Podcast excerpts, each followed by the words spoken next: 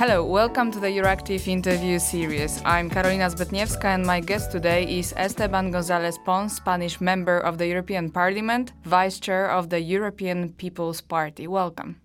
Thank you, Carolina. Polish Senator Krzysztof Brejza, lawyer Roman Giertych, and prosecutor Ewa Wrzosek, all critical of government's actions, were being surveilled using Pegasus software. As a result, in early February, European Parliament will send a monitoring mission to Poland and Hungary in order to investigate reports of the illegal use of Pegasus spyware against opposition politicians. You led the parliamentary group that investigated this abuse why the European Parliament decided to examine this matter. Well, it is not first time that we are concerned, sadly, it's not first time that we are concerned about rule of law and respect to human rights in Poland. But in this case is especially difficult or especially um, concerning because um, it's about the European elections of 2019. Uh, we don't know yet if the electoral campaign for those elections is uh, inside of this case.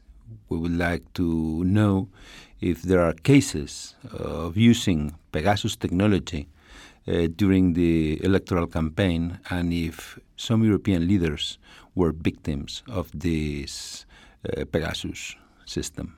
Devil's advocate question now from my side. Pegasus was uh, designed and solely to governments, and it has been used by the Polish government as it should be.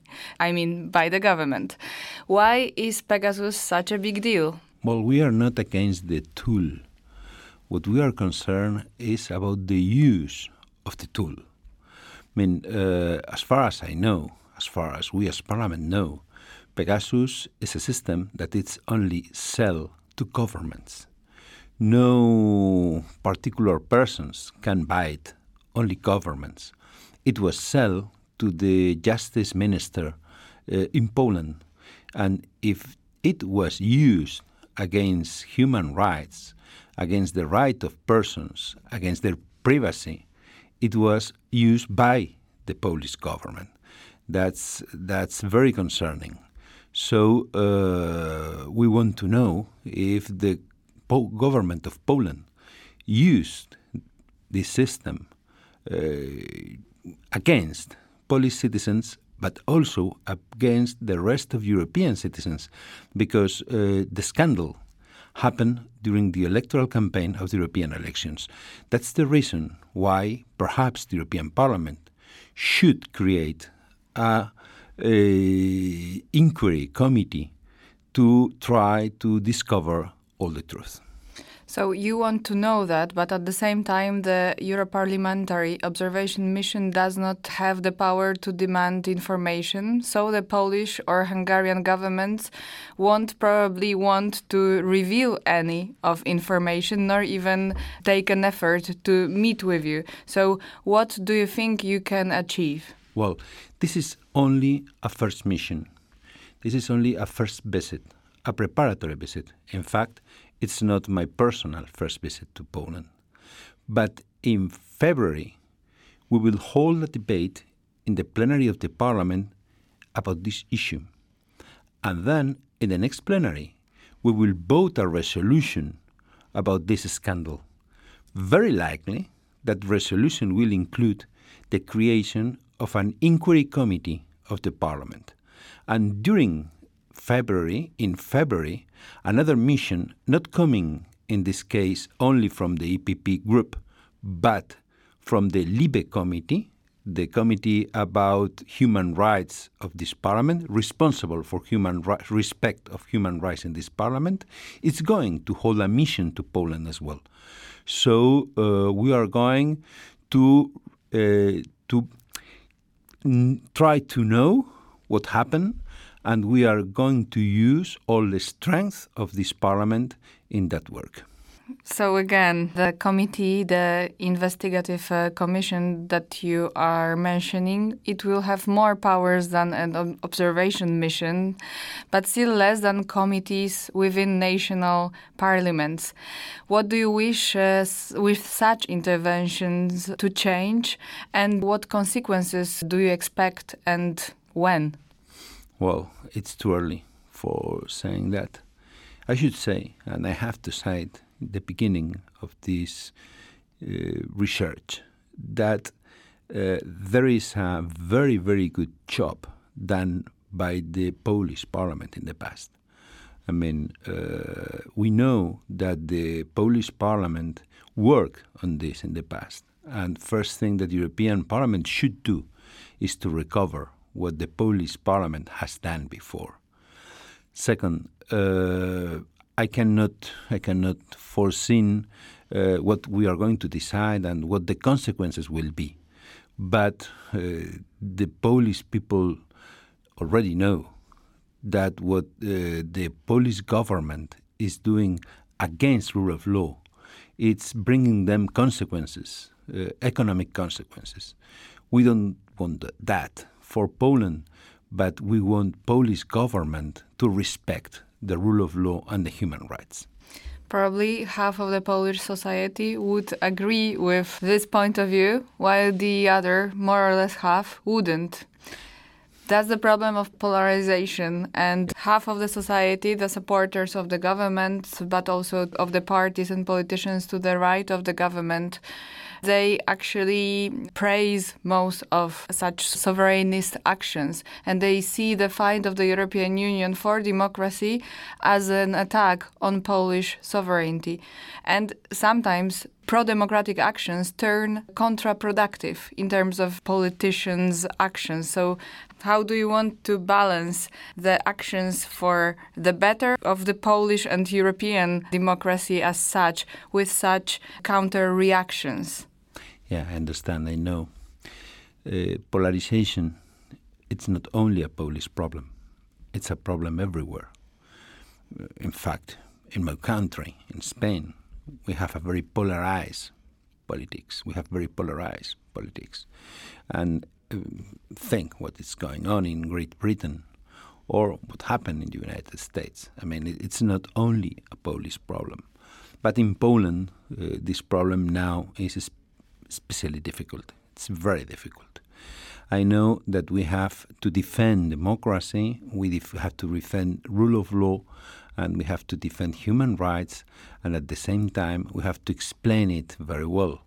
Because uh, what we are trying to do, it's not to attack Poland. What we are going to do is to bring Poland, to bring the Pol- to try to bring Brit- uh, Polish government to democracy and to respect of rule of law. The European Union it's not only a market. In fact, it is not a market. European Union it's a, uh, a group, a, a number of countries from Europe that defend common values and common principles. And those principles are especially democracy, respect of human, for human rights, and rule of law. And uh, if a country doesn't respect that, that country is out of what the European Union means. Uh, and we want Poland in. So, uh, what we want is for Poland the same that the rest of citizens of the European Union have. But it is not about Poland, it's about everywhere. Same that we are doing now in Poland, we can do it tomorrow in Spain, in Portugal, in Italy, in the Netherlands, if they present the same problems or if they present a government that the one that the that Poland has right now. You said that Pegasus is just a tool which is not bad in itself. But at the same time, in governments that are being ruled by special kinds of politicians, it's being used as a tool against democracy in the end. So it's Poland, it's Hungary, but it's also the motherland of Pegasus itself as we know that investigations show that police is using Pegasus to spy its citizens. So maybe in the same way as European Commission is uh, regulating big tech companies to behave in a fairer way, maybe it can do the same with, for example, companies like Pegasus owner. Yeah, well, Pegasus is not is not an European tool. The same like GAFA Yeah. But it's true, and uh, I think it's a good idea. It's an idea that I can share that we should regulate the use of these tools uh, because we have to keep safe uh, citizens and their rights. And having uh, powerful governments should not mean having citizens with no rights. So perhaps that could be one of the conclusions of that inquiry committee if in the end it is created in the European Parliament. You're saying you are concerned about what's going on with the democracy in Poland, in Europe, about rule of law, about civil liberties. You, with other MEPs, politicians, engaged citizens, will take important actions in good faith to change the situation. But at the same time, we see muzzling of the free press in more and more Central Eastern countries, subordinating, politicizing judiciary, but also subordinating education and culture to specific ideological whims of ruling politicians. All these actions taken against governments of Poland and Hungary hasn't so far brought any positive change in the end. Even now, there is a problem with having effects of conditionality rule, money for rule of law. So, how do you see the European Union's actions can take real effect when such leaders as in these two states are in power? Well, it's not an easy it's not an easy question and the answer cannot be easy at the same time. I, I should say that we have to do something, that we have to do uh, what is our duty. But at the same time, we cannot arrive so far uh, as if we were the national government, because we are not.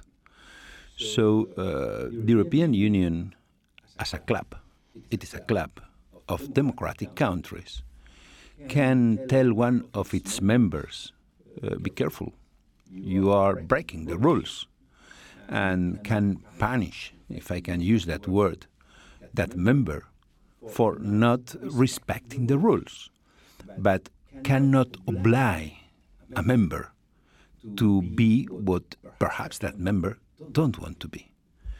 Democracy is in danger, not only in Poland, everywhere.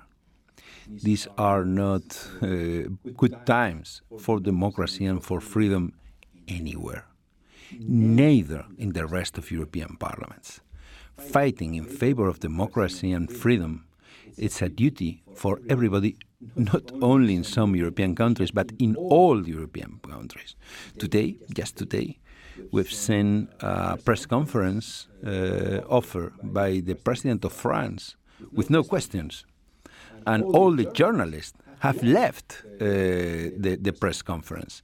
I mean, uh, the, the fight uh, against the, the abuse of power, it has to be everywhere and against everybody or in favor of everybody, of all, all people. So uh, what is going on in Poland, it's not because Poland is Poland, it is because its government is doing things badly, and we will do what we can do, but we cannot do everything. We will help what we are going is to help the Polish people to change that government, which is not going, it's not being good for the country. Thank you very much for this talk. Our guest today was Esteban Gonzalez Pons. I wish you all the success in your ethical mission. Thank you, and until the next time. Thank you. See you.